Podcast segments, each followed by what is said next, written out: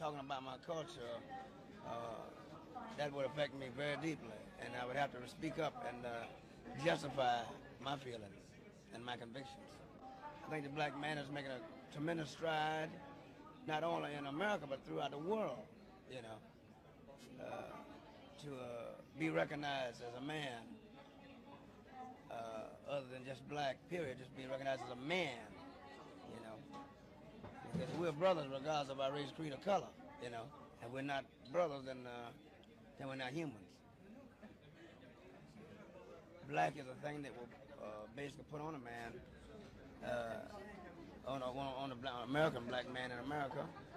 And uh, hey, I'm black and I'm proud, but I really don't want to have to say I'm black and you have to say you're white. I want to say that we're people and that we're brothers and we got the same fight.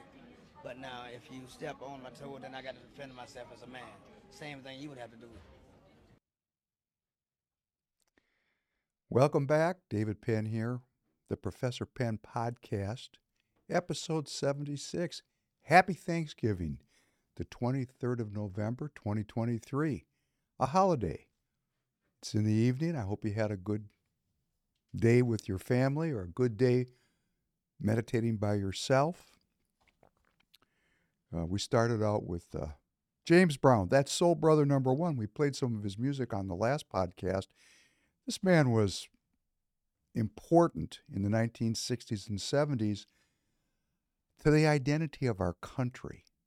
At the time, because I was there, his message seemed to be directed towards the African American community.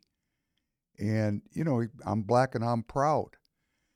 But if you listen to that again, if you can go back and play it again, he's talking about we're all brothers if we're humans. He's talking about be a man. Be a man. And uh, that's a theme that uh, it's an important theme. Uh, you know, masculinity is an important concept for both men and women to, to delve into and to, to look at. And these culture bound norms about masculinity and femininity, they're part of culture, and culture is always changing. Sometimes culture changes for the good, sometimes it changes for the bad. In a democracy where people have the vote, the vote, and remember, our country is a republic because our founding fathers understood that a democracy could be nothing more in the end than a mob. They wanted to have uh, an informed populace and a process through which a divinely inspired outcome was the result of politics. What we have now, through a couple hundred years of lessening those guardrails, they're not all gone, but many of them have been removed for good reasons and for ill reasons. Everything has two sides to it. We now have a situation where we take votes, elections, and we vote for things, and because they pass, they're ratified by the people, we're led to believe that that's necessarily good because the people want it. Well, you know what the people want? The people want to kill each other. The people want to do a lot of things that are not good for people, for humans. So just because a vote ratifies an idea does not mean that idea is moral or good. Culture is evolving. And what we're doing here on Free People Radio is seeking the truth together because we want a just outcome. And of course, it's a series of outcomes. There's never a final result. It's an ongoing evolution of human culture and of human beings. It's beautiful if we make it beautiful. We're thanking Free People Radio for giving us this platform. Always go to precinctstrategy.com. Take a look at what Dan Schultz has built. It's a tutorial to get in the game. And you know, after the 80% of the people that decided that voting was not worth their time in the last election, only 20% of the people showed up. And of course, I have my friends in the election integrity section that say, How do you know that? We don't know we're going on what we're being told. And what we're being told is only 20% of the people voted. You know, if 100% of the people voted, we'd know. I'm not even going to, you know, embarrass my young producer here and ask him if he voted because he's not going to want to tell me yes or no. It's none of my business. But you can do a self an inventory of yourself. Did you go vote? Do you know what's going on in your local neighborhood? Because if we're going to save our freedom, if we're going to preserve our freedom, our God given rights to life and lib- the unalienable rights to life, to liberty, and the pursuit of happiness, uh, we got to know what's going on. We need to be an informed populace, as President Eisenhower said on the last podcast. We need to be a, a you know an informed populace that makes its will the outcome. And what do we want? Well, it's Thanksgiving. You know what? Can you please turn on the timer? It's not on. I'm going to completely get unmoored. Thank you. Now we're going to run over by necessity. I got a bonus. I got four or five minutes of bonus time now. Hey, it's Thanksgiving night. Come on, it's a holiday. What else are we going to do tonight at, you know, nine o'clock when this is supposed to end? We're going to run over a little bit. That's central time for those of you that, you know, are uh, perfectionists. You know, Thanksgiving. There's so much to give thanks for. I have so many memories I want to talk about. Memories like I remember James Brown. You know, there's some people in the audience that remember James Brown, but most of the people, do you even know who James Brown is? See now, my young producer's shaking his head. We've got these cultural icons that are being lost because culture does not record and continuously refresh their contribution to our American history. President Kennedy, it's the assassination anniversary this week. The, the murder of a president was not a happy Thanksgiving that year, you might imagine. People were very unhappy. And people really don't understand President Kennedy's, the four martyrs, President Kennedy and Malcolm X and Martin Luther King and Bobby Kennedy Jr., uh, Sr. We, and we got Bobby Kennedy Jr. running now. Please, let's remember that this is a political dynasty in the Kennedy family. But we had these four martyrs in the 60s. And we've lost the cultural insight into what these martyrs brought to our lives today. I mean, we don't, we have to figure out.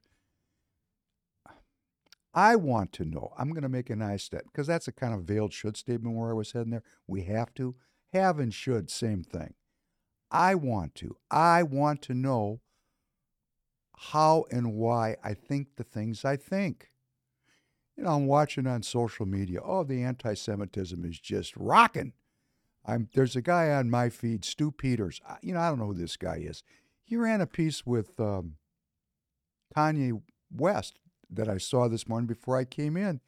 And the interviewer was trying to elicit from Kanye West that there was a difference between what he referred to as JINOs, Jews in name only, and religious and observant Israelites, that there was a difference.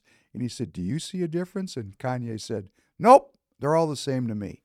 You know, we have the free will to hate or to love.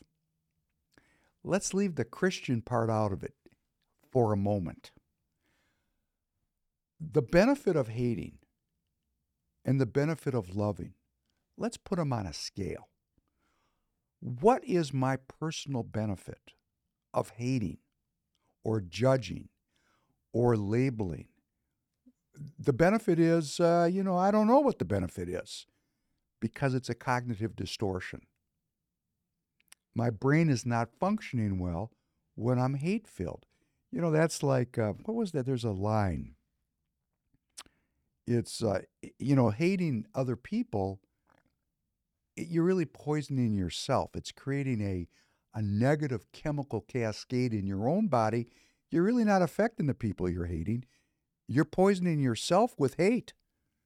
That's why wrath is one of the deadly sins because it kills you. I mean, it's just it's just a biological fact that our immune system uh, does not work as well when we're caught up in wrath and hate. Love. That's the other polarity. you know, this is something that has been given to us as an ideal, as something to strive for, to love your neighbor as yourself. So look at all this anti Semitism, and here we are, it's Thanksgiving. And I just think to myself, what are these anti Semites thinking? Now, I am going to agree that there are cultural Jews that are subscribing to materialist pursuits that can be identified as being contrary, their ideology and their efforts are contrary to the goals, dreams, and aspirations of many of the American people. And I agree with that. They're materialists, they're Darwinists. They're not practicing as an Israelite, as a Jew. They're not that's not who they are. But when someone just takes and broad brushes the whole group like that, well, what are we forgetting? We're forgetting Jesus was Jewish, Paul was Jewish, Peter was Jewish, the whole family was Jewish. They're Jewish, they're fulfilling Jewish prophecy. And we can go through all the different, I mean, I read, I know all the different the Abrahamic blessings and then, you know, Noah and every, there's all the, but these people that are the bedrock of our culture were Jewish. I don't understand the hate because it's self hate. We're hating ourselves. And to ascribe to the Jewish people some kind of conspiratorial superiority, this is crazy. There are so many groups vying for control of the New World Order. If there is an international Zionist conspiracy, of which I am not a member, you know, I'm on the other side of the football if there is one, and I can see where people see that. But what about the international Saudi conspiracy, the international Chinese conspiracy, the international globalist conspiracy, the international Turkish conspiracy? You know, there's the international Iranian conspiracy, the international Russian conspiracy. All these groups are vying, vying, competing for their seat at the table. So the demonization of a specific group and there is deserved criticism. I'm not arguing with that. But the demonization of a group in total, this is a thought form that human beings can wake up from. It is not in our best interests to hate or to label or to judge. And if we're going to operationalize in our lives the precepts that have been given to us because the same people, many of the same people that are demonizing the Jews, they're professing to be Christians. What happened to judge not lest you be judged? Let's learn how to talk to each other in a way that opens up the possibility of peace. Blessed are you, God and King of all worlds. Thank you for creating the light and the dark. Blessed are you, God and King of all worlds. Thank you for creating me in your image. Blessed are you, God and King of all worlds. Thank you for making me free. Blessed are you, God and King of all worlds. Thank you for healing the blind. Blessed are you, God and King of all worlds. Thank you for feeding the people. Blessed are you, God and King of all worlds. Thank you for releasing the bound. Blessed are you, God and King of all worlds. Thank you for raising up the downtrodden. Blessed are you, God and King of all worlds. Thank you for creating the heavens and the earth. Blessed are you, God and King of all worlds. Thank you for providing for all my needs. Blessed are you, God and King of all worlds. Thank you for directing my path. Blessed are you, God and King of all worlds. Thank you for our American courage. Blessed are you, God and King of all worlds. Thank you for crowning America with glory. Blessed are you, God and King of all worlds. Thank you for restoring strength to the weary. Forgive us, Father, for we have sinned. Pardon us, our King, for we have wilfully transgressed. For you pardon and forgive. Blessed are you, God and King of all worlds, who is gracious and ever willing to forgive. You know, something in that uh, creation myth when James Brown talks about being recognized as a man. Being recognized as a man. Now, I know there's women watching, and good evening and happy Thanksgiving to you. And, you know, who am I? I'm not qualified to talk about the experience of women. I'm only an observer. I'm here to talk about the experience of being a man. And I know that I am striving to be a man, and I'm a man of, I'm not a, of advanced years, I'm still capable, but I'm not young anymore. And I look back at the years of my life, and it's taken me 35 years to go from being blessed to know God, to actually know Him, to have a relationship with Him, to when I'm actually willing to put down sin in my life and struggle with it with all that I have. 35 years. Boy, it seems like a long time. You know what? There, this is an illusion. I've only ever been in the present. And within the scope of infinite time, 35 years is but a blink of an eye. It has taken me some time to muster the energy, to develop the integrity and the, the strength to take on the mantle of what God has asked me to do. And I fall short. And that's why I say, Forgive us, Father, for we have sinned. Pardon us, God and King of all worlds, for we have willfully transgressed. For you pardon and forgive. Blessed are you, God and King of all worlds, who is gracious and ever willing to forgive. That's the world I live in, and I think it's the world we all live in. If we would but judge not, lest we be judged.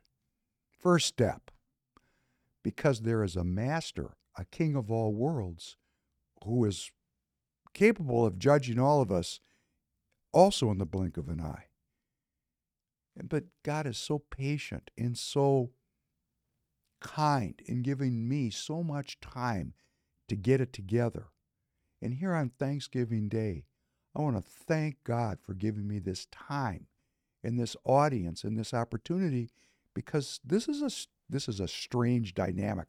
I know people don't really talk about this in podcast land very much, but this really ups the game of the people that have the audacity and the narcissistic belief in themselves to actually appear before other people in this way publicly. It takes a certain kind of mental perspective to do this. And if you take yourself seriously, it encourages the greatest beneficiary of this process. And I'm trying to make a community and we want everybody to benefit. And as you know, many of you, I'm communicating with you, but I'm getting the greatest benefit because I am getting the opportunity to up my game or to refine my energy or to develop my thinking, do my research. It's, it's making me whole. And particularly for me, because I'm not a particularly materialist person, I'm not judging myself based on my financial success. Just not even, just a criteria doesn't even come into my mind. Whoa, I want to thank you, my audience. I want to thank you for spending time with me and communicating with me and sharing energy with me and building a community together. It's a great blessing in my life, and I have deep thanksgiving for the opportunity to do it. So may you have a blessed Thanksgiving. Uh, but there's violence. There's violence in our world, even on a day of Thanksgiving. Let us hope we get a day violence free today. Of course, I'm recording this before Thanksgiving plays out. I hope we have a peaceful and wonderful day worldwide. There's a truce in Gaza. They've stopped killing each other temporarily. Temporarily. You got to take whatever you can get. I thank God for the momentary truce. Maybe it'll spread. Who knows? One can hope. But we really have the seeds of deep division in our society. And let's just take a look at a clip. Ellie, can you play this clip uh, from Madison?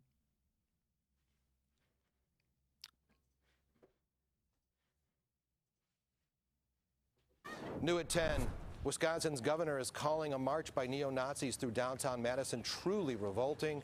Nearly two dozen members of the group walked along State Street towards the Wisconsin state capitol before ending up at James Madison Park.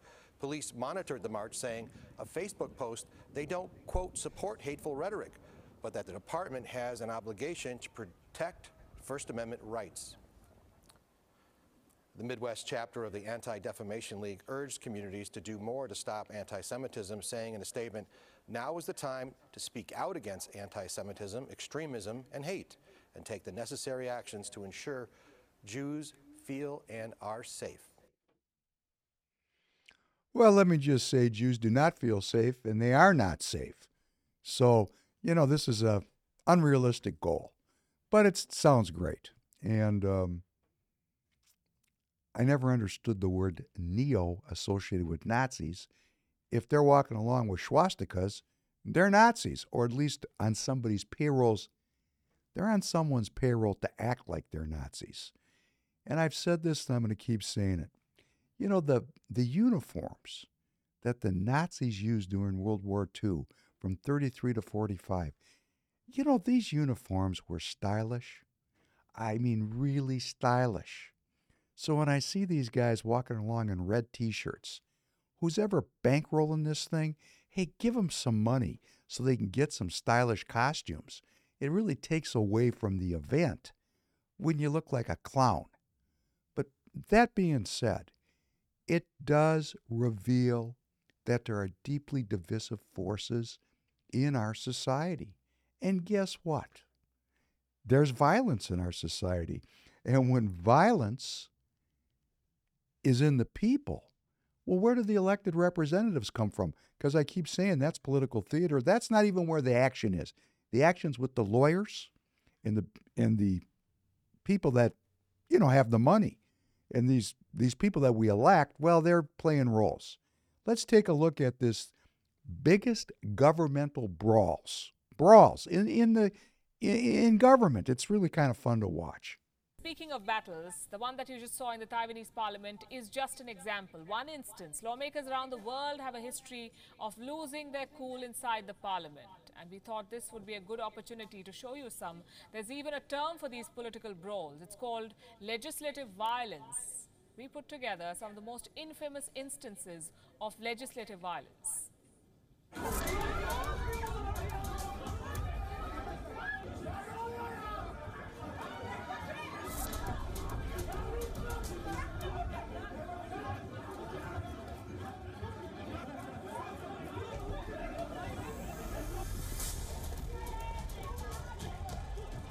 Kind of looks like a mosh pit.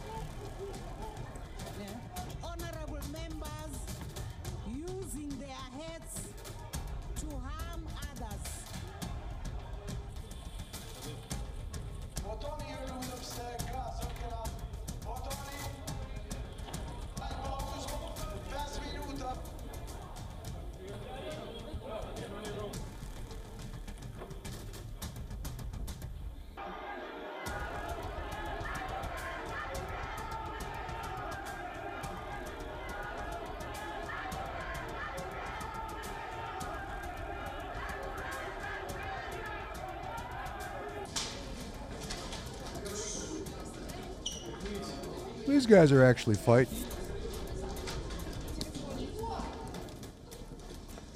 Not very effectively, I might add.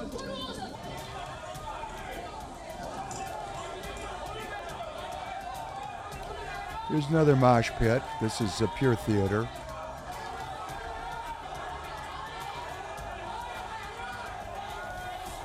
It's such an erudite conversation.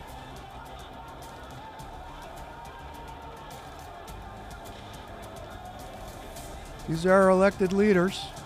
Elected. We the people. It's really impressive, isn't it? That's good enough. Thank you. You know, be a man, right? Uh, a man, go back to the creation myth. There are certain responsibilities in being a man. The first responsibility of a man is to love the Lord our God with all my heart and all my soul and all my might. That's the first and the greatest responsibility. And then to love your neighbor as yourself. A man develops the ability to go to war, develops the ability to kill, devel- develops the ability to give up his life to protect his family, his neighborhood, his country, and his faith. He develops that ability and then prays that his sword never comes out of its scabbard. So, for all the people that are talking about peace and they are not willing to die and do not have the skills to fight, that's one expression. But a man who is capable of fighting and is willing to fight and then pursues peace, that's a man. To hold your tongue. You know, there's a biblical verse.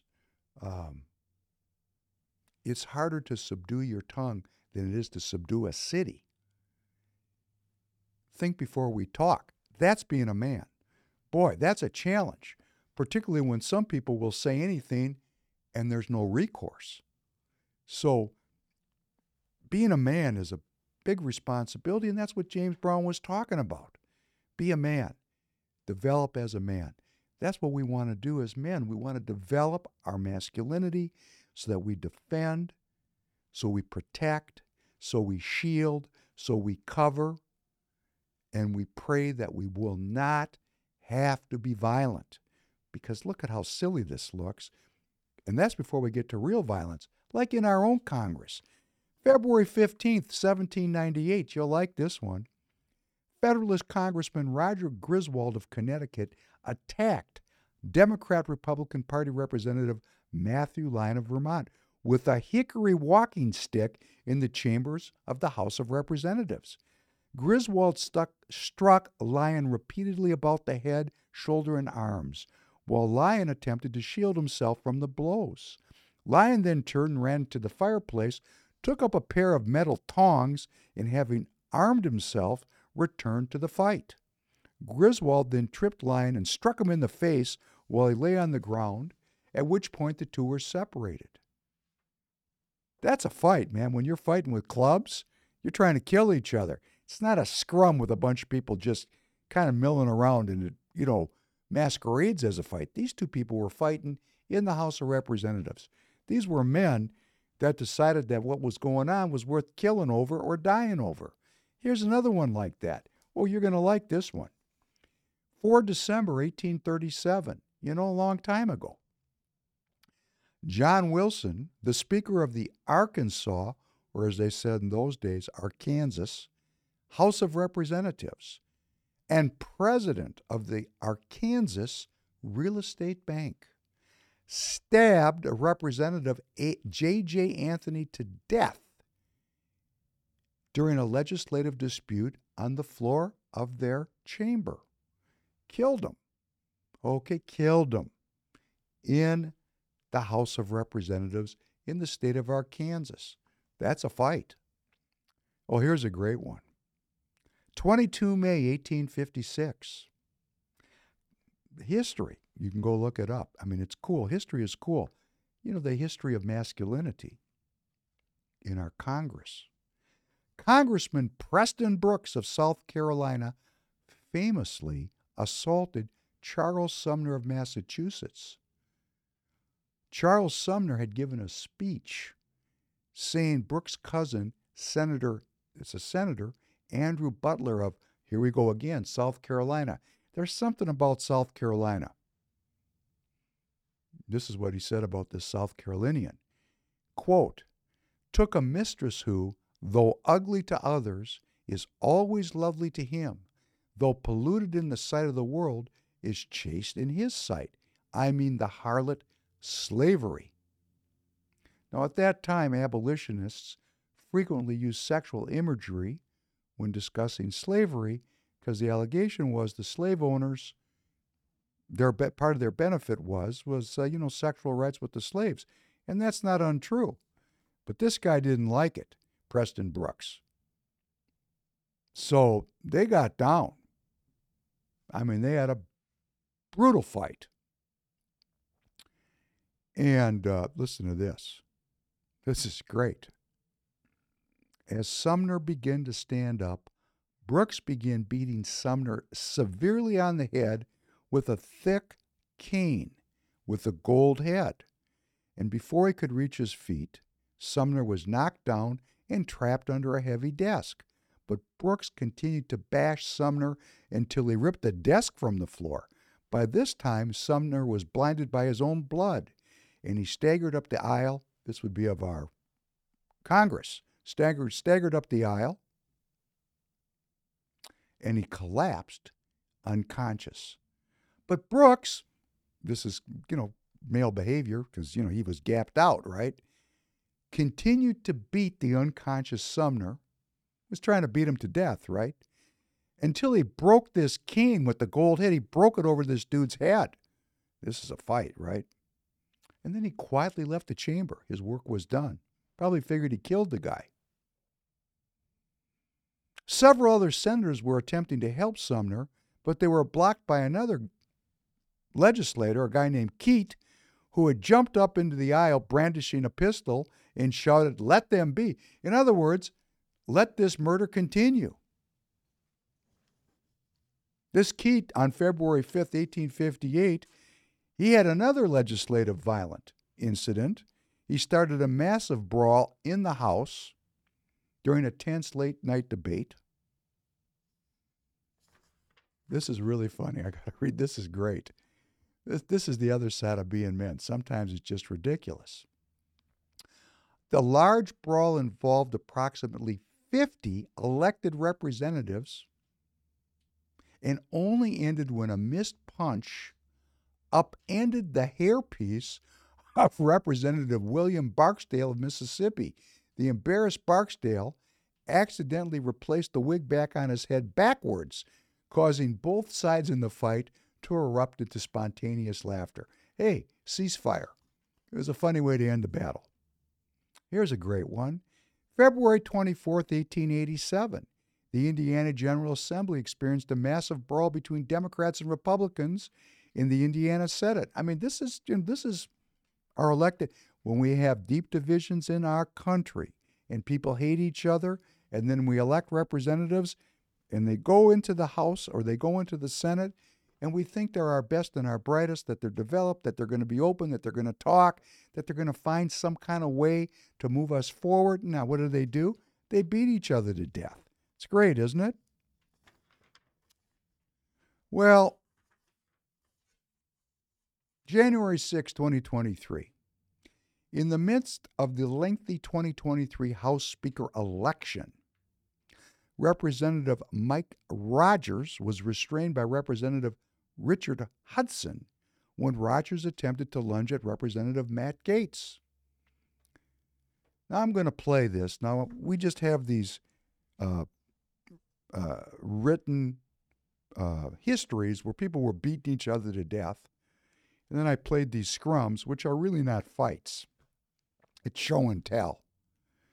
Well, now let's look at a couple of modern, today examples of men, men confronting each other. And let's look at their masculinity. Play this piece with Mullen. We're just going to play a little bit of this. This is a senator from Arkansas, Senator Mark Wayne Mullen, who I think, well, judge for yourself. Play, play Senator Mullen here. Sir, this is a time, this is a place. If you want to run your mouth, we can be two consenting adults. We can finish it here. Okay, that's fine. Perfect. You want to do it now? I'd love to do it right now. Well, stand your butt up then. You stand your butt up. Oh, hold on. Big Oh, guy. oh, stop it. Is that your solution, every Oh, no, no, sit down. Sit down. Okay. You know, you're a United States Senator. Sit down. Active. Oh, okay. Sit down, please. All right. Can I respond? Mr. Hold Chairman? it, hold it. If we on. can, This no, I have the he mic. said. I'm sorry. This is Hold what it. he said. You'll have your time. Can you stop it just for a second? Now, when you watch this, think theater. Don't think politics. Don't think Senate. Think, you know, we're in a Broadway theater in New York City and we're watching a play. Please continue. No, you can't. This is a hearing. And God knows the American people have enough of contempt for Congress. Let's not I don't make like it worse. thugs and You- bullies. You have, And that's you what- have, I don't like you, because you just it. described yourself. Uh, hold it. Then let's do this, because I did challenge you and I accepted your challenge. And you went quiet. No, I didn't go quiet. I was, I Hold was, it. you challenged me to a cage match, No, no, acting no, like a sir. 12-year-old schoolyard Hold bully. it. Excuse me, hold on. hold it. No, excuse me, I have the I mic. will say, I will say exactly. Senator what you Mullen, said. I have the mic. You have questions on any economic issues, anything that said, go for it. We're not here to talk about physical abuse. You brought. We're not him talking in. about, of course I And, did. and let me tell, let me show you his hearing because I want to I want to expose this thug to who he is. And You to don't you, point to me, that's disrespectful. I don't care about respecting you at all. I respect. I don't people that respect you at all. So All right, let, hold me, it. let me let Hold me- it. No, You're one Yeah, of hold the- it. the most Hold elite it, people. That's good. Thank you. Do you get the flavor of this? I mean, this is uh, a joke, right? Very, very manly, these guys sitting up. You know, if there's going to be a fight, the senator's going to get up. An old 76 year old Bernie Sanders is not going to restrain him. He's going to go over there, pull out his cane with the gold top on it, and beat that Teamster to death. But that's not what's going to happen. They're going to act. They're acting. Let's look at some more acting, some fake masculinity. Watch this one. This one's great. This is uh, when they were fighting over McCarthy, and Matt Gaetz was causing all this uh, hullabaloo. You know, young man, very brave, and uh, oh, here comes Senator Mike Rogers, excuse me, Representative Mike Rogers, and look at him. He's oh, they got to pull him back. Oh, my goodness, anything could happen. And here comes Speaker McCarthy. Oh, he's going back. He's going back. Fantastic, isn't it? Unbelievable. Up, look at him. He's lunging at him. Oh, it's dangerous. That's danger right there. Danger. Danger. Okay. If I sound sarcastic, it's because I am. If you're not going to be violent, don't act like you're going to be violent. If you're not going to kill someone, control your tongue. Control, I mean, control's the wrong word. Grow, grow up, okay? Be a man. Be a man. Don't fake being a man. And we, as the American people, we're electing these people. We need to be men and vet these people. And how do we do that? By becoming delegates, taking 24 hours once a year, one day a year, to go to a convention, to look at the candidates and decide who's got a brain and a heart. You know, like the Wizard of Oz. You know, the, the lion, he needed courage, right? The Tin Man, the Tin Man, he wanted feelings, right? And the Scarecrow, he wanted a brain. It was an allegory. You got to have a heart, you have to have some feelings. You got to have a brain. You got to be able to think, and you have to have some courage. And courage doesn't mean fighting inappropriately, it means having the courage to do and speak and act with authority. And I'm getting that opportunity to work on that with you, and you're getting that opportunity to work on it with me. And we can demand that of our leaders if we but give 24 hours a year to being a delegate. Because when we don't do that, we get putzes like this. Now, let me just tell you, Mike Rogers, just to let you know who this clown is and what a clown he is. Because we're looking at the swampiest swamp creature in the swamp. Mike Roger currently serves as the chairman, the top dog of the House Armed Services Committee. This guy is the number one player on about eh, two to three trillion bucks a year. They say it's a trillion, but you put in all the research and all the black bag money, it, you know, it's way more than a trillion. Who knows how much? We don't know, as we're going to come to in a minute. Nobody knows, which is another kind of scam. Mike Rogers from Alabama. American lawyer and politician serving in the U.S. Congress from Alabama's 3rd Congressional District since 2003. He is the top guy with his hand on the money spigot. So, of course, he's acting like he's pissed at Matt Gaetz, because guess what Matt Gaetz is saying? Turn the faucet off. So he acts like a tough guy. And just to let you know what you find when you start looking around, because this guy, Mike Rogers, is a neocon, he's a war hawk. There's another guy named Mike Rogers. He lives in Michigan. Michigan.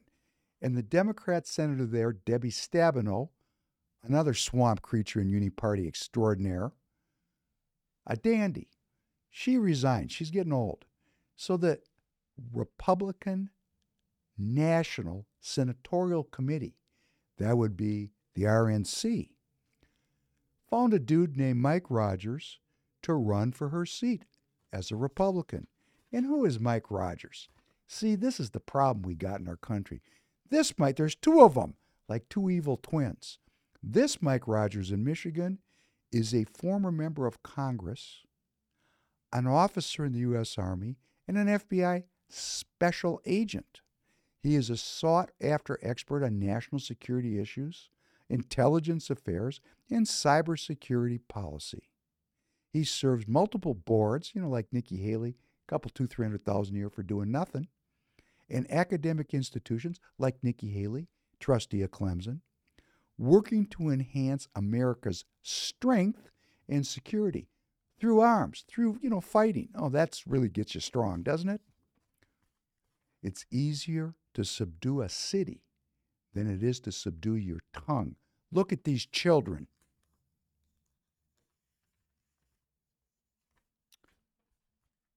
Happy Thanksgiving. I'm going to try to stay in an upbeat mood. Do you know that tonight, after the show, or even during the show, you can go to freepeopleradio.com. The store is open. We would love to see you regale yourself in a Godspeed t shirt or in a kitchen apron or get a mug. Support the broadcast, support what we're doing here, and thank you very much for doing so. And I'm going to say, I'm not going to do a Target live read today, but I'm going to say this Target thing, as we get this rolling, this is the coolest thing conservative media has ever had. All of the people that you and I listen to will benefit from your patronage of Target because we're going to share the profit that you give us with all the people that you are listening to for information. We, you know, I wish we could just not need money. But as, as a matter of fact, we do.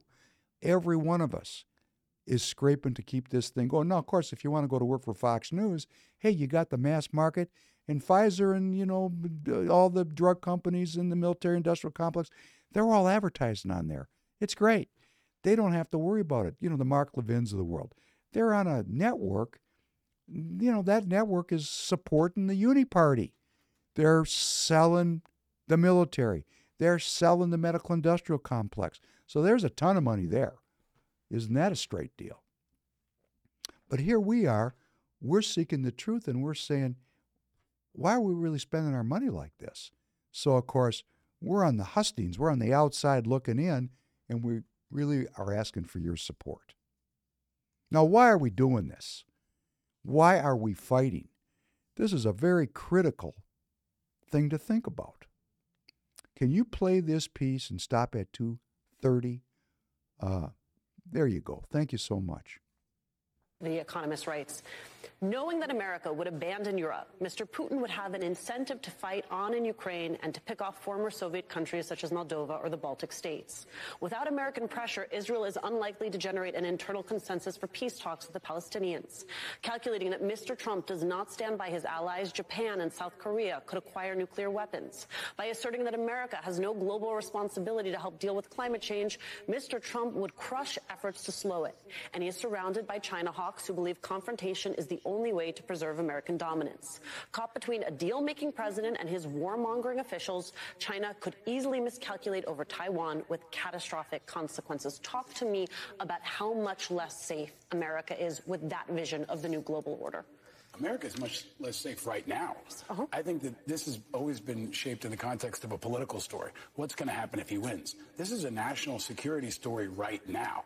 He is a threat right now. He is threatening people in America. He is validating our enemies. And he is the leader of what I've called the American insurgency. It's a social movement that seeks to reverse the election, overthrow the government, and install him as, as the leader. That is happening right now. Every day he's out in the streets. He's posting social media. He is disrupting our, our, our, our civilization. He is an immediate national security threat that the national security apparatus is thinking about. I think we look at this, what happens if he wins? What happens if he's out and doing this for the next 11 months? I think that is the more immediate threat. We've got to move that bar closer back because he's got, at the end of the day, millions of people who are angry with guns who will do what he says. And I think we Stop have it, to please. approach You know, sometimes these people just let out the truth. Trump is being looked at by the national security agencies, whoever this guy is. And, you know, millions of people with guns. Yes. I'm not going to pick up a gun because Donald Trump says pick up a gun, and he's never said pick up a gun. This is MSNBC. This is the home of the liberals. This is the railhead of the New World Order, of globalism, of the post World War II Democrat liberal order. This is what their viewership is hearing that we, the American people, are the enemy. You know, it's, it's actually just stunning that what they're proposing here to me, a critical thinker, is that a man who presided over four years of peace is a threat to world peace. You know, you have to look at the history to make a prediction about the future. Now, I have a memory. I remember before Donald Trump won the first time, they were saying, oh, if Donald Trump wins, we're going to have a world war. They, you know, he's going to destroy the world. What did he do? We didn't fight a war. And he pushed through the Abrahamic Accords in the Middle East, which is a giant peace initiative and peace framework to get the Middle East out of the last 75 years of continuous conflict. But here, these people are peddling this, and people are listening to this, and people are believing it. They're believing that you and I have guns, and we're going to come out of our house and start blasting away. No, no, no, no. What we're going to do is we're going to get involved in politics. This is what they're really afraid of that their message is falling apart, that the contradictions that they're peddling are being exposed by podcasts like the Professor Penn podcast, that the truth, the search for truth, is revealing their lies. So, what do they do? They demonize, they label, they judge. They do everything that is disharmonious and then they blame it on me. So, what I have to do is keep my center, thank God for a Thanksgiving day, not be judgeful, not be vengeful, and just realize that these are the musings of people who realize that their scam is being exposed. Let's go to the next one. Let's go to Argentina, which has been a leftist country since before World War II. Leftist, I mean leftist. Let's take a look. They had a presidential election down there, and for some reason, and that reason would be the people have had enough. Look at all these people in the streets. They elected a Trump like populist. Let's take a look at this and we'll stop at 315. Please go ahead. The explosion is coming, they sang in triumph. And here it is. Javier Milei, libertarian, iconoclast, Trump wannabe, president elect of Argentina, voted in by a landslide. La situación de Argentina es crítica. Los cambios que nuestro país necesita son drásticos. No hay lugar para gradualismo, no hay lugar para la tibieza, no hay lugar para medias There's tintas. no room for gradualism. With inflation at 140%, growing poverty, and the left wing Peronists in power for 16 of the last 20 years, people voted for one thing un cambio, a change. Creo que esta vez la Argentina necesitaba un I think Argentina needed a change. I voted for Milei because we need a change. I want a change for my country. The losing candidate, the current finance minister Sergio Massa, conceded and wished Milei luck. He'll need it. I've been thinking. That's good, thank you. Uh, they have um, paper ballots in Argentina. They hand count them, and the uh, results of the election were announced one after one hour after the polls closed. Just a fact. Now Milei is not kidding around. This guy, this guy is a lone wolf. He did it on his own. And uh, let's just play this piece, this next piece, and I'll translate. This is fantastic. Al zurdo de You mierda can't no give le a podés sh- dar ni about un what the left milímetro. is. ¿Puede definir zurdo de mierda? in the no- Todos los que, says- digamos, los They're all colectivistas, los que collectivists, ponen, all digamos, o kinds sea, of esa idea. collectivists. A ver, ¿Por ¿por qué le But pones why de do you mierda, call them? Porque son una mierda. Because they are. O sea, Vos si- mezclás- no, pero pero, eso- es que eso si es pensás, descalifica- pero no, pero digo, pero si ese- pensás I- distinto if te you van, a, think te van a differently from aniquilar. them, Ese es el they punto. kill you. Es decir, vos al zurdo no le You podés dar can't un give a sh- milímetro. Porque le das leftists un an milímetro y lo inch. toma para If you destrozarte. give them an inch, es decir, they will usa, use digo, it o sea, to vos no destroy podés you. negociar You con el can't zurdo. de- No se negotiate with these negocia. leftards. No se You negocia don't con esa mierda, no negotiate se with negocia trash porque te van a because llevar they will puesto. end you. Y como estamos siendo tan And mejores since que we are ellos, so como much los better estamos than aplastando them, en la batalla we are cultural, defeating los them in the estamos pasando de cultural arriba, war. porque no solo le ganamos en We're lo not only productivo, superior somos economically, superiores moralmente, we're somos morally superiores superior. We're estéticamente, aesthetically somos mejores en superior. todo. Y We're les better than them duele, at les everything, and duele. it triggers Entonces, them. como no pueden pelear con las herramientas since they can't legítimas, beat our se arguments apa- and our se apalancan en el ideas aparato peacefully, represivo del they Estado, use repressive poniendo apparatus of torres the de state guita to para try to hacernos destroy mierda. us. Y With aún así taxpayer no money, pueden, no and yet they're pueden, still tuvieron que losing. bajar la nota, tuvieron que bajar la nota. ¿Me entendés? You Que están perdiendo, They're losing. están desesperados, They're están desperate. perdiendo la batalla cultural, los zurdos de mierda. cultural Por primera vez For se the ven first time ever, acorralados the los zurdos de are mierda. cornered. Well, this is a guy who got elected, and he's obviously not pulling his punches. We're getting honest. You know, things that we were afraid to say. Like I'm saying, be a man. We have to learn what it is to be masculine. We have to be men. This guy looked at the situation. He did a very lone wolf campaign with almost no money. He hmm. really was creative. I mean, he used to dress up in costumes, and everywhere he went, he kept a chainsaw with him to say how he was going to cut government spending. And he got elected in a landslide. A landslide. So, why are we fighting? Why are we fighting? Can you pop up this debt clock just for a second? Take a look at this. Anybody can go and see the debt clock. That is on your browser right now if you put in usdebtclock.org. Watch the bill run up. We're heading towards 34 trillion. But what I want to direct your attention to and it's hard to see is new entries that they've made at the bottom of the debt clock in the lower left-hand corner which you can put see now there Elias putting his can can you read what that says? I mean I the first one says what what does that say? Small business assets, which is how much? 18 trillion. What's the next one? Company assets. What's that one? 22 trillion. Household assets, 179 trillion. The total assets of the country, 220 trillion.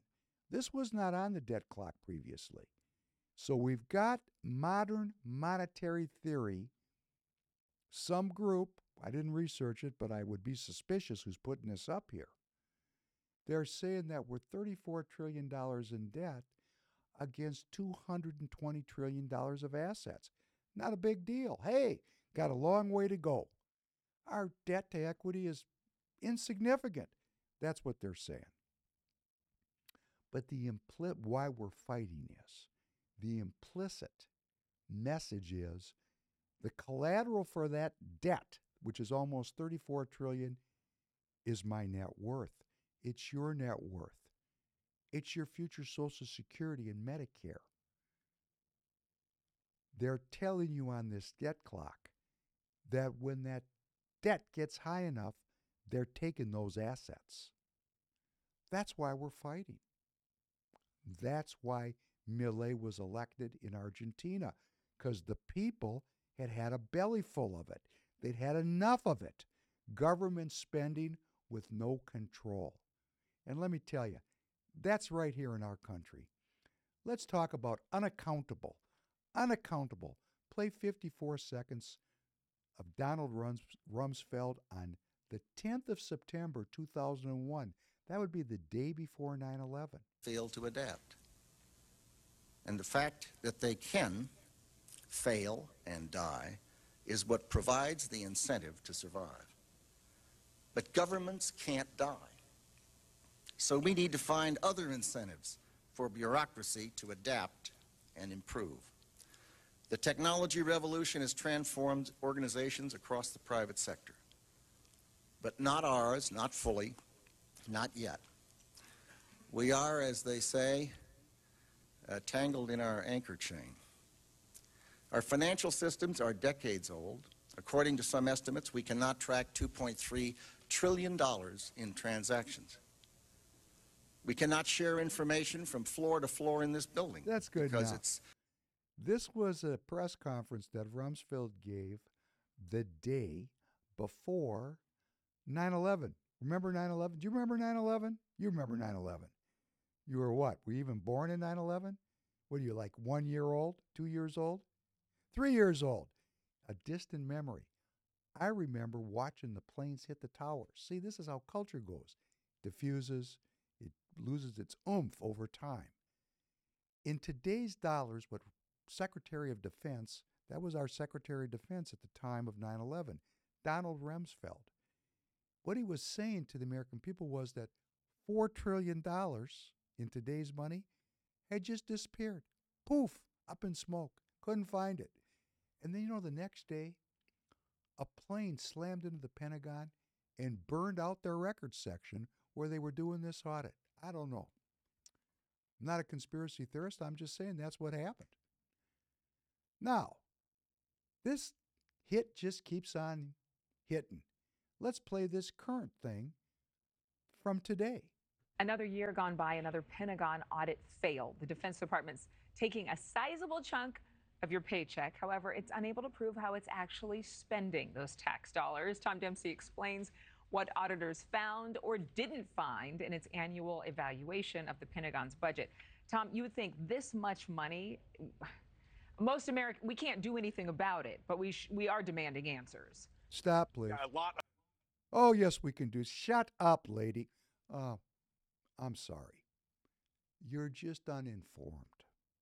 Or maybe you're on the payroll. We can do everything about it. We just need to become delegates. This is brainwashing of the highest. Nothing we can do about this. She's setting the stage. We're about to tell you about a massive problem, but I'm pre programmed to know I can't do anything about it. This is not true. We can do everything about this by being involved in politics, becoming delegates, and just voting. Like the next election, 100% of the American people could vote. Let's continue and hear about this horror. of money we're talking about here, Adrian. For the sixth year in a row now and counting, the Pentagon has failed its yearly audit. Look, the Department of Defense has around four trillion dollars in assets. We're talking about weapons and other supplies, but this audit report found that around half of those assets can't be accounted for. Uh, federal government agencies face yearly audit, audits as determined by federal law. And look, uh, the Pentagon, like I said, has failed six years in, in a row. According to the Department of Defense, the Pentagon passed seven of its 29 sub audits this year. The Department of Defense makes up more than half of all U.S. discretionary spending. And auditing the Pentagon can be tough due to the department's size and scope. But with government spending continuing to be under a microscope as Congress works to pass a long term deal and address the debt ceiling, criticism rolled in about this audit finding. Republican House Majority Whip Tom Emmer posted to social media quote, government agencies need to be held to the same standard as any business in America. This is unacceptable. You stop, Meantime. Alabama So here's our uh, congressional representative, Tom Emmer. He recognizes that uh, there's a huge problem, so why not just jump in and say government agencies need to be held to the same standard as any business in America? This is unacceptable. Okay, we're done with this, and let me tell you what he's saying here. What he's saying is the obvious, but what he's not giving you is the color, the punchline. They failed the audit at the Pentagon. half the assets are unaccounted for. Does anybody in the audience have an idea about what might be going on here? They got $4 trillion of assets on the books. $2 trillion of those assets are unaccounted for. Does that make anybody pause and go, huh? Well, I'm just going to take a moment. It's Thanksgiving. Let's thank God for Thanksgiving. And while we're thanking God, God, where are those assets? Let me share with you because I've been blessed to own a business since I've been 19. Doesn't mean I'm going to own it next year. I could go out of business. But, you know, we have to take at the end of the year what's called an inventory. It's an audit. We're audited because we have a bank. And the bank wants to see what's called an audited statement. They want to know that the money they've given my company can be accounted for. Well, for the Pentagon, who's the bank? That'd be me. I am the bank. You are the bank. My young producer, Elliot, is the bank. Our taxes, we are giving that money to our government to steward wisely. And half of the assets of the Pentagon for the sixth year in a row are unaccounted for. And we saw this was going on back in 2001. So for the last 22 years, the assets cannot be accounted for. Well, that's a nice way of saying the assets have disappeared. Where do these assets go? Are they lost? Did a tank just disappear, or a plane just disappear, or a bunch of rounds just disappear? I own a business. You know, generally when we count inventory and the inventory is not there, somebody stole it. It didn't roll away by itself. You know, we're in the tire business. The tires didn't just roll out the door. No, somebody that works for me in their great hierarchy of needs have decided that thou shalt not steal does not apply to them for whatever reason they've come up with, and they steal the inventory. Now, I do want to say, because I have a very good friend and business partner who is running the inventory now, I've actually had three years in a row, and my bank said this is unprecedented, where our inventory ties out perfectly because they send auditors in from the outside. I mean, they don't take my word for it. They send auditors in and they count the inventory, and it was all there. It's all there. Every single tire is there. So it's possible, even my bank said very unprecedented, very unusual, very unexpected. But when you're honest, when you're honest and you're dutiful and you pay attention to details, you know, you don't have to lose your inventory. And I have that kind of a partner, and God bless him, and thank God for me having him in my life. Rob, happy Thanksgiving. But half of our inventory that we're financing as the American people for 22 years, half the inventory is disappearing. Where do you think it's going? Is it too fanciful for me to believe that there's a secret government, as Senator Inouye was saying in the last podcast, that has its own Navy and its own Air Force? That it doesn't care about the rules or the Constitution or the elected officials that prance around on the political theater stage acting like they're men? Acting like they're men. Because what a real man would do is they'd get to the bottom of where that money is because they represent us. But no, instead of that, they stand up and act like tough guys.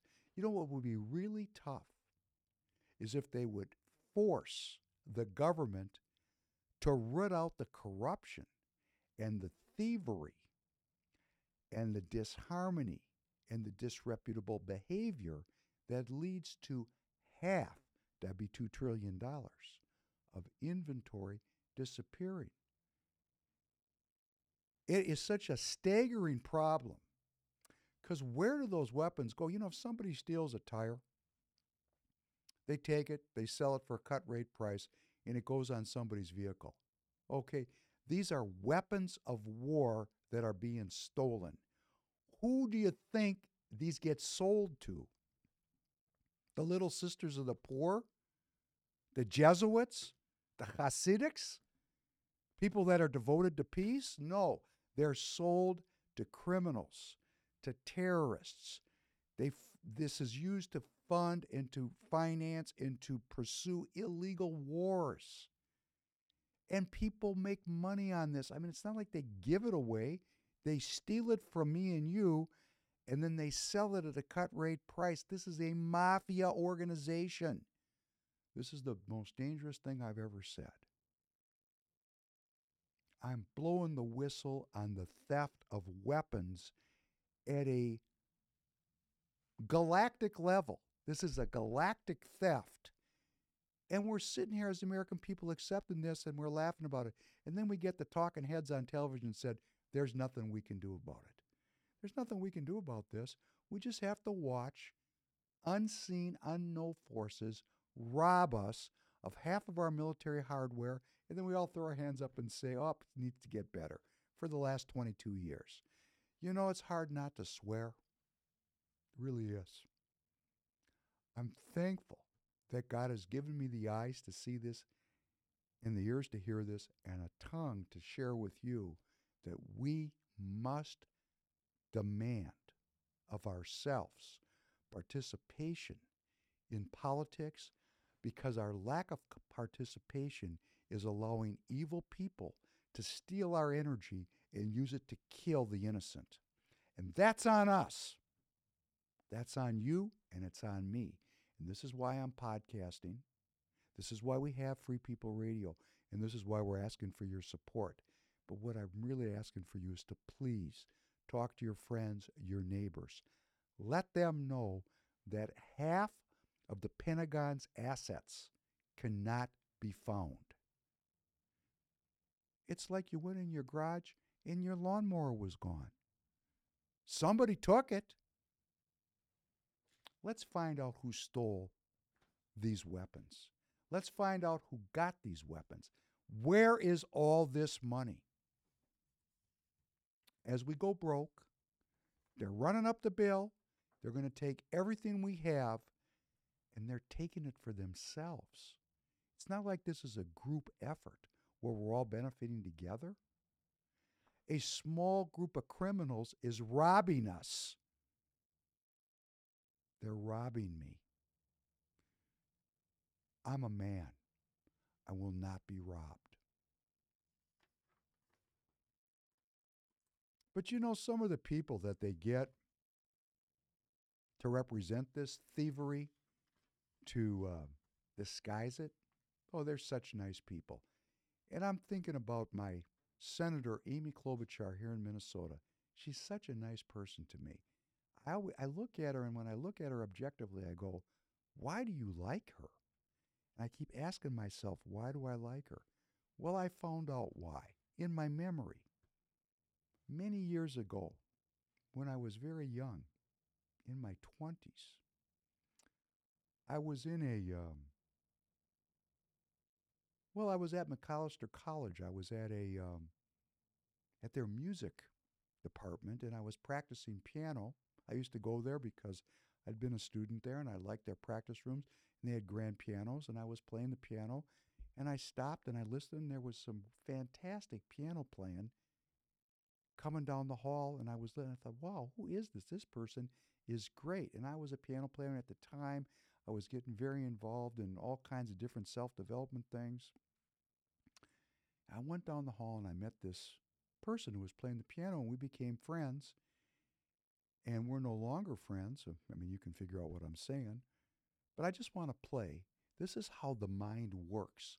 I kept Amy, Amy, Amy. Well, I had a friend named Amy. Just play this piece because this this is um, Amy, and play her here. Pop it up.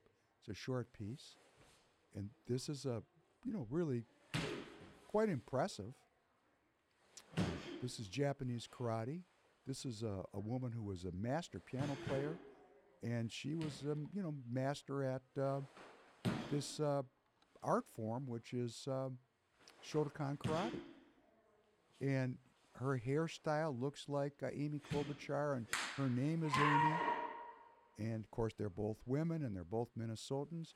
And I hadn't thought about this, Amy, for decades. And I kept asking myself, why do I have a soft spot for Amy Klobuchar? Because she is the number one salesperson of the military industrial complex. And I realized I associate in my screwed up brain because I want to know why I think what I think. I was associating this friend of mine who I've lost through time with Amy Klobuchar. Isn't that interesting? But Amy Klobuchar is out there constantly fencing for the military industrial complex. I mean, it's just constant. She never stops. And we're going to come back to her. But I said I wanted to comment a little bit more on Elon Musk. I couldn't get to all of it last time. And Elon Musk has gotten himself in a huge bind here over anti Semitism. He affirmed what people are calling an anti Semitic tweet. And here's what it was somebody tweeted To the cowards hiding behind the anonymity of the internet and posting, Hitler was right. You got something you want to say? This is the initial user was writing this, and he identified himself as a Jewish conservative.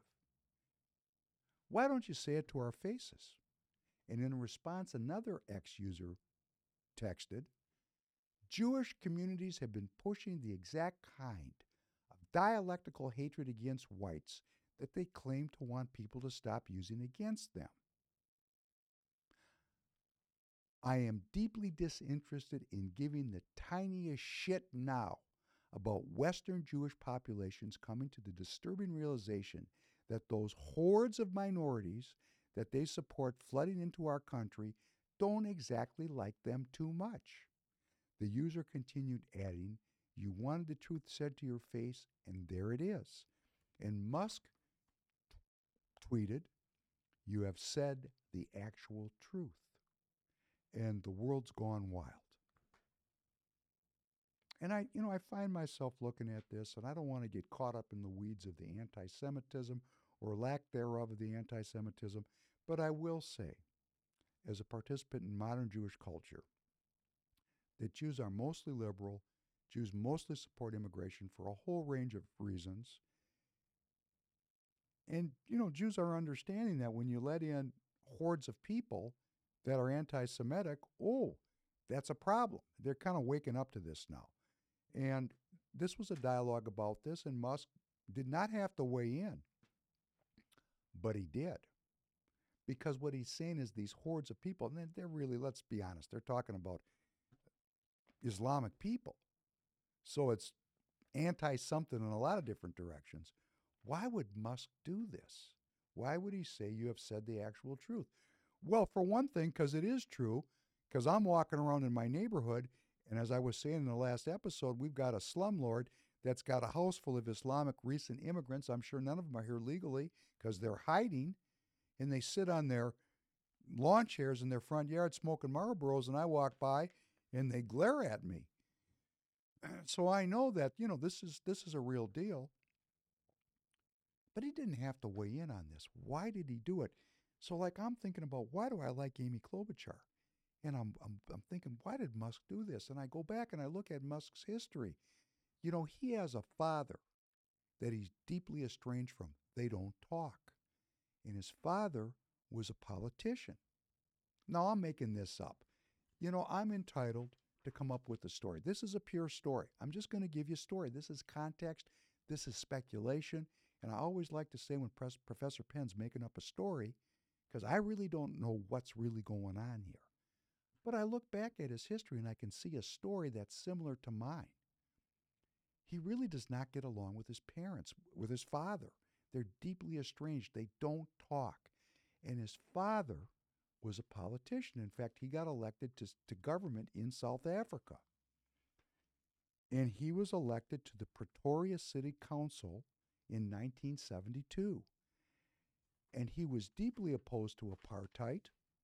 and he was a member of this is the father of the Progressive Federal Party of South Africa, which was a party that was led by Jewish immigrants, Jews in name only. They were not practicing Jews, they were Marxist Jews, cultural Jews, Marxists that left Europe and came to South Africa, and they went all over the world.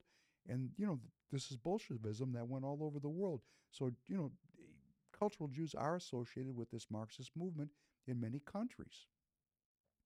And he really disliked his father. And his father was involved in what was essentially a Bolshevik uh, anti apartheid party. And his father actually said subsequently that he was opposed to apartheid, but now, in the fullness of history, even though apartheid has been overturned, which was a terrible scourge, South Africa is not as safe or as good a country as it was during apartheid. I mean, this is kind of mind boggling, right?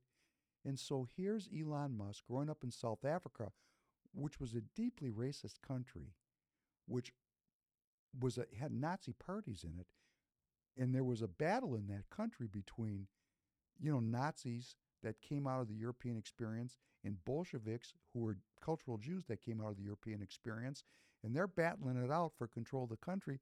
And here's the young Elon, and he's looking at it. I'm making up a story now. I'm making up a story.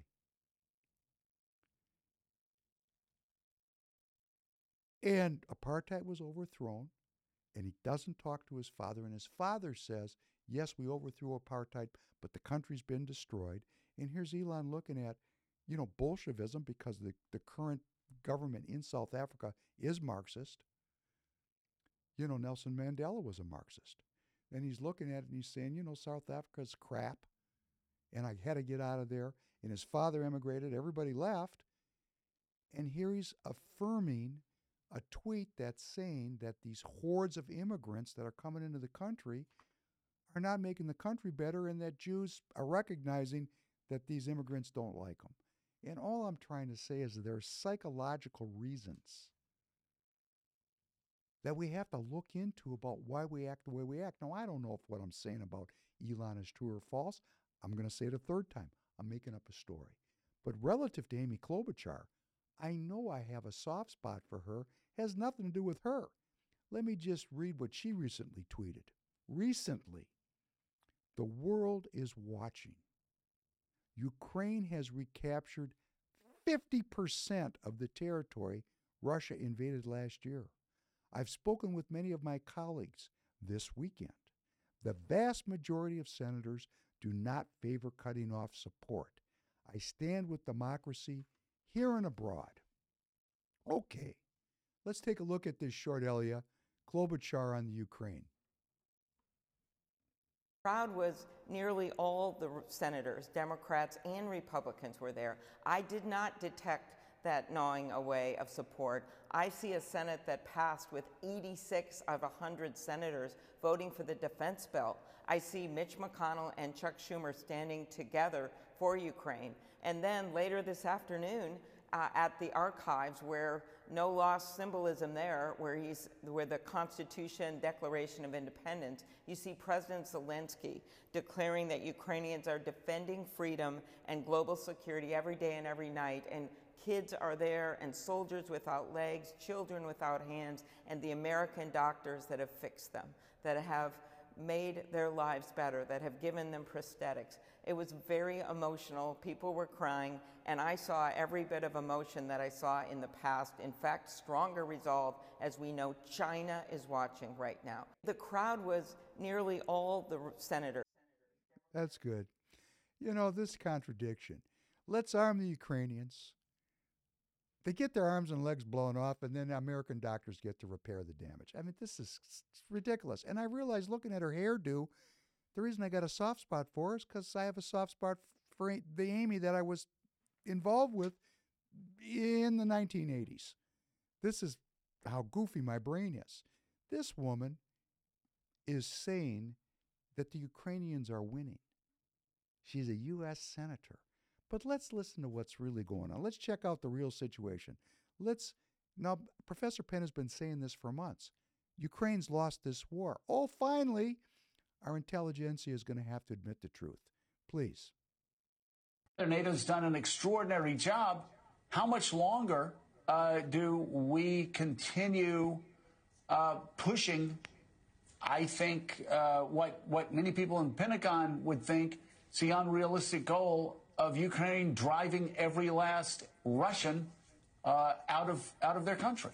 It's exactly the right uh, question, Joe. And what concerns me is when people get disillusioned and increasingly come to the con- where you, where you and I are, that as desirable as it is, it's simply not feasible. They're going to increasingly say, and we're hearing it in the House, we're hearing it in parts of Europe, why should we keep doing this? We're already stretched. We're trying to support Israel. We're worried about Taiwan. Uh, and even if we give everything we need to give or want to give to Ukraine, it still won't lead to success. What I argue, therefore, is the United States needs to have some very uh, direct conversations with Ukraine, with President Zelensky, talk about reducing their emphasis on liberating land, increasingly put all their emphasis on holding on to what they've got. In the long run, diplomatically through sanctions, yes, we can try to see the rest of their territory return. But for right now, let's have 80% of this country safe, 80% of this country uh, rebuilt. I would actually propose a ceasefire as an interim arrangement to expose the Russians for what they uh, are so we can rebuild support for Ukraine in, in this country. But it's not, it, we've had two fighting seasons. The idea that one or two or three more years of this is going to result in success, I simply don't see it. Russia's on a war footing. They have access also to arms from North Korea and Iran. So I just think, you know, any time in foreign policy, any time in life, there's a big gap between what you're trying to do and your ability to do it. You've either got to right. uh, increase your means or lower your goals. And I think here the only realistic option as a tactical measure is to lower our goals. Well, you know, Katty, uh, the situation uh, is often fluid, has been fluid in Ukraine for quite some time. Uh, but we're at a new stage, just like just like we talked about after uh, October seventh. Uh, that war was going to go in stages. The Ukrainian war has gone in stages, and now Russia is dug in defensively. They're not having generals run up to the line uh, so snipers can can take them out. They're not exposing themselves to aerial bombardment. They are dug in in a defensive posture, and that has made all the difference. And how quickly or how slowly those lines are moving. Yeah, the Russians had enough time as Ukraine was preparing this offensive to build those defensive lines uh, with trenches and landmines and making it very difficult for the uh, Ukrainians to push through. I was told recently that the Ukrainians have only taken back 0.25 percent of the land that Russia took in the east of the country. That is nothing, uh, and clearly not nearly enough to persuade policymakers um, up on Capitol Hill that it's worth carrying on funding them. Now, the Europeans are actually now matching the Americans when it comes to, to military spending on Ukraine, but they wouldn't be able to pick up all of the slack. I, I, guess the only question with what you're proposing, Richard, is that would that then look like victory for Vladimir Putin? I mean, effectively, uh, he'll be able to sell that, and he will sell that as victory back at home. But even if we step back with a more objective eye and think, well, okay, so they didn't take Kiev, but they took a big chunk of the country in the east, and and was this an indication that the Russians actually won effectively? I don't think so. Look where Russia started. They wanted to basically eliminate Ukraine as a sovereign, independent. West- okay, so there's Amy Klobuchar pitching a war talking about 50% of territory reclaimed by the Ukrainians, a lie. And now the truth's coming out. So, how can I have a soft spot for this lady? She's a salesperson like Tom Emmer. I guess Minnesota's got a lot of great political salespeople. They peddle lies. You know, I, I don't know. I mean, we just do. Uh, maybe it's because we're a liberal state and the contradictions of liberalism are coming into clear view this war has been lost for a very long time. Hundreds of thousands of people have been killed because we, the people, have let this go on. We have no idea how much kit's gone over there because half the inventory's gone. So, whatever we, the people, are authorizing through our elected officials, that's got nothing to do with reality because reality is half the weapons are missing. Where did they go? And even with all of that potentiality, the Russians have prevailed. And now our Morning Joe crowd, which is the railhead of the Democrat liberal order and the New World Order here in the United States, Mika Brzezinski, the daughter of Zbigniew Brzezinski, who's the architect of the whole scam, uh, they're on there saying it's coming to an end. Coming to an end. The truth shall set us free. But, you know, hey, there's other battles to fight. Let's play this last piece because now that I've sorted out why I like Amy Klobuchar, I don't have to like her anymore. I realize it's my friend Amy. They had the same hairdo. Look at same hairdo. Let's play this next one. Thank you. Chloe? Thank you. Good evening, Senator. Thank you.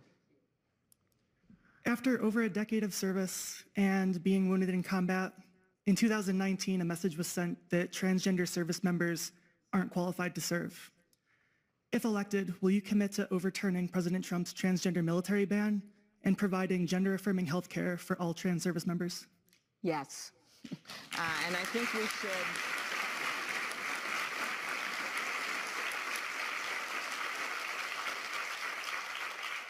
I want to thank you for your service and uh, what you've done for our country. And I just can't imagine what this is like uh, uh, when you made a decision uh, to put your life on the line um, to um, be there for our country. And I figure when uh, we, our soldiers have signed up for serve, to serve, when people sign up to serve, there isn't a waiting line. And when they come home to the United States of America, they need health care, they need education, they need a job, uh, and including our LGBTQ trans communities, there shouldn't be a waiting line you should get the help that you need.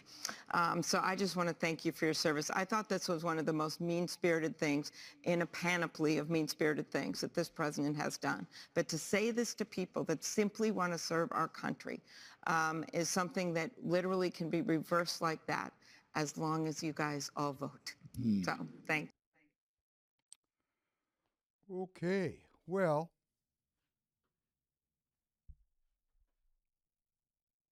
happy Thanksgiving. Uh, we've gone through some uh, difficult things that if we really come to grips with the fact that half the inventory is missing, half.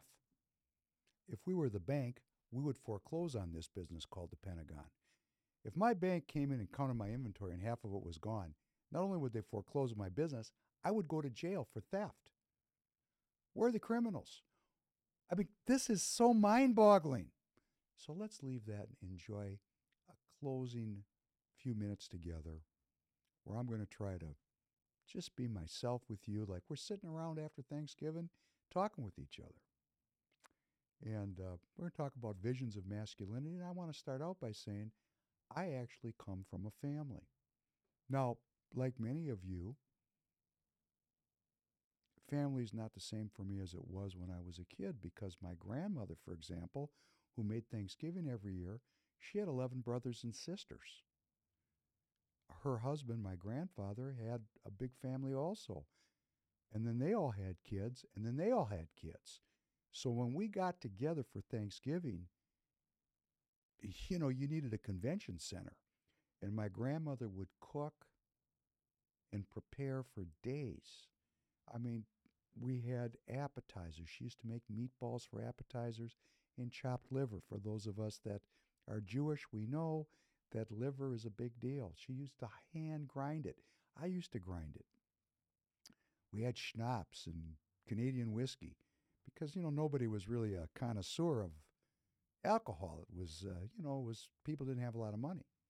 But we had enough money to have a big Thanksgiving, big table. They, I mean, it was just incredible and we'd have chickens and turkeys and salads and carrot molds and potatoes and it was just incredible just go and go and go and then we would actually sit and talk and hang out not everybody you know my mother was a communist she didn't get along with most of these people so it wasn't smooth sailing but there was a lot of people that had good feelings about each other and i was a young person i loved going there it was just great it's really a wonderful memory. In fact, my grandmother would make Friday night, what we call Shabbat or Sabbath, the Jewish Sabbath. We'd have every Friday night. We'd have a Sabbath dinner with the same crew. This was a regular thing. This was family. Family. I mean, I'm talking about dozens of people, dozens every week getting together, caring about each other. Many of these people worked in businesses together. This was an era of America that's gone. Social Security was relatively new. None of these people trusted the government. They took care of each other. They took care of each other. These people were involved in everything together. They ate together, they partied together, they went on vacations together, they worked together. They were a community, a community based on family. This kind of thinking is mostly gone. It's mostly gone. But I remember it and it's part of me. And it's a wonderful memory. And it was a different time. You know, there's a big, there's even a series of movies about barbershops in the black community. Well, you know what? We had a barbershop in the white community. And I used to go there with my father. My father used to like to get a haircut every Saturday. Don't ask me why. I'm not sure. I can't get in his head. But I would speculate, since we'd go there about, I don't know, 11 o'clock, and we wouldn't come home till 4, and we'd drink coffee and hang out with everybody, there was something going on there besides cutting hair. It was a community. It was a community gathering place. And I remember the name of my barber. His name was Henry Stanfus. I'm sure he's been dead for decades because he was pretty old when he was cutting my hair.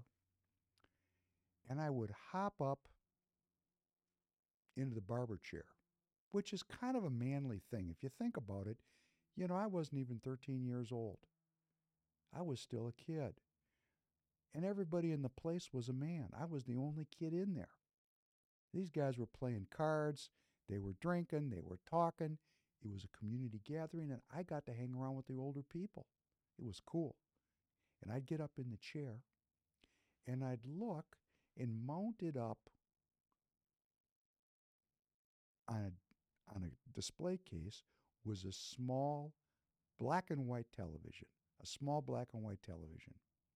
And Elia, I'd like you to play for my listeners and viewers what I got to see.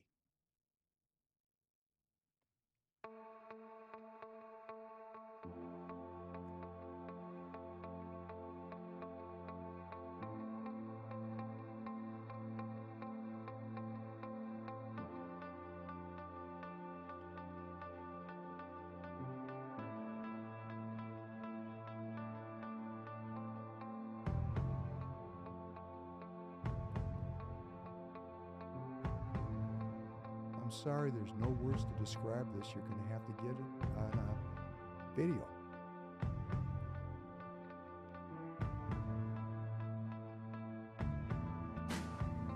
But this level of skill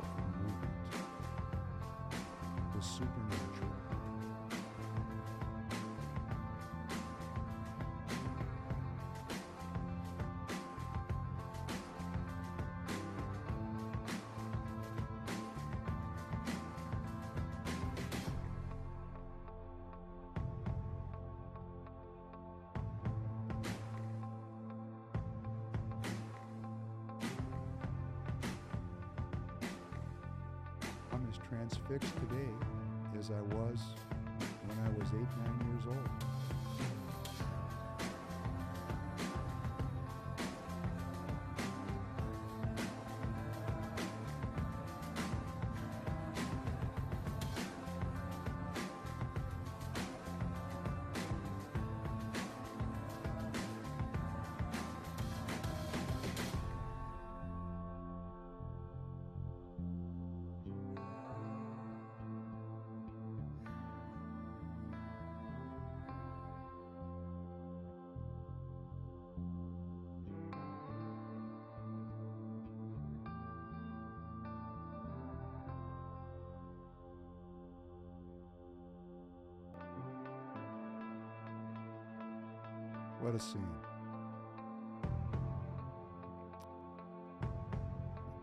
When he was young, he was unhittable. Look at that. What movement. This man was playing at a completely different level.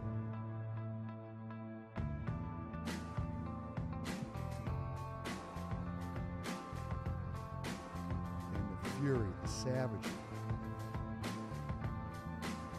masculinity. This guy wasn't faking fighting. He was fighting, putting it all on the line. Bravery, centering, timing, focus, endurance.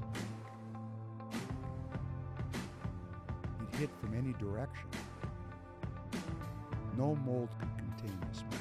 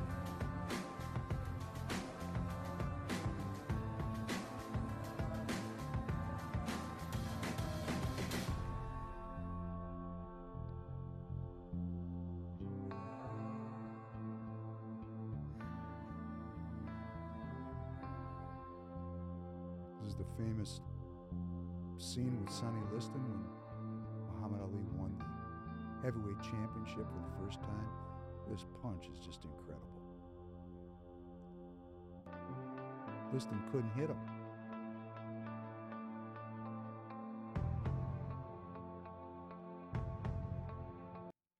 So I hope you enjoyed that. I still enjoy it. I, I shiver from it. My father would take me to that barber shop, and there was a show on in those days called The Wide World of Sports. It was hosted by a very famous broadcaster named Howard Cosell, who hitched his wagon to Muhammad Ali. My reason for playing this is, uh, first of all, just to share it with you because I think a lot of people are letting this guy go just like James Brown. This was integral to the self image, not just of black people, but of people. I went on a 30 year quest after watching this to learn how to fight, defend myself. I mean, I boxed for years. People laugh at me. Well, I'm old. Hey, you know what? I can still box. In fact, I run around my neighborhood shadow boxing for hours every week because I still prize that movement. It feels so good to be free like that, to be centered, to be coordinated, to be quick. But Muhammad Ali was so much more. He was so great. He was a force in nature. And I thank God I actually saw it with my own eyes. The change that this man brought to human culture is unquantifiable because it was not just his athletics. I'm just going to play um, some this next piece where he's uh, actually talking about critical issues. fly together. The buzzers, everything hangs out with his own. White people, uh, culture's different from black people. Puerto Ricans and Indonesians cannot integrate. Egyptians and Germans cannot integrate. Australians and Mexicans cannot integrate.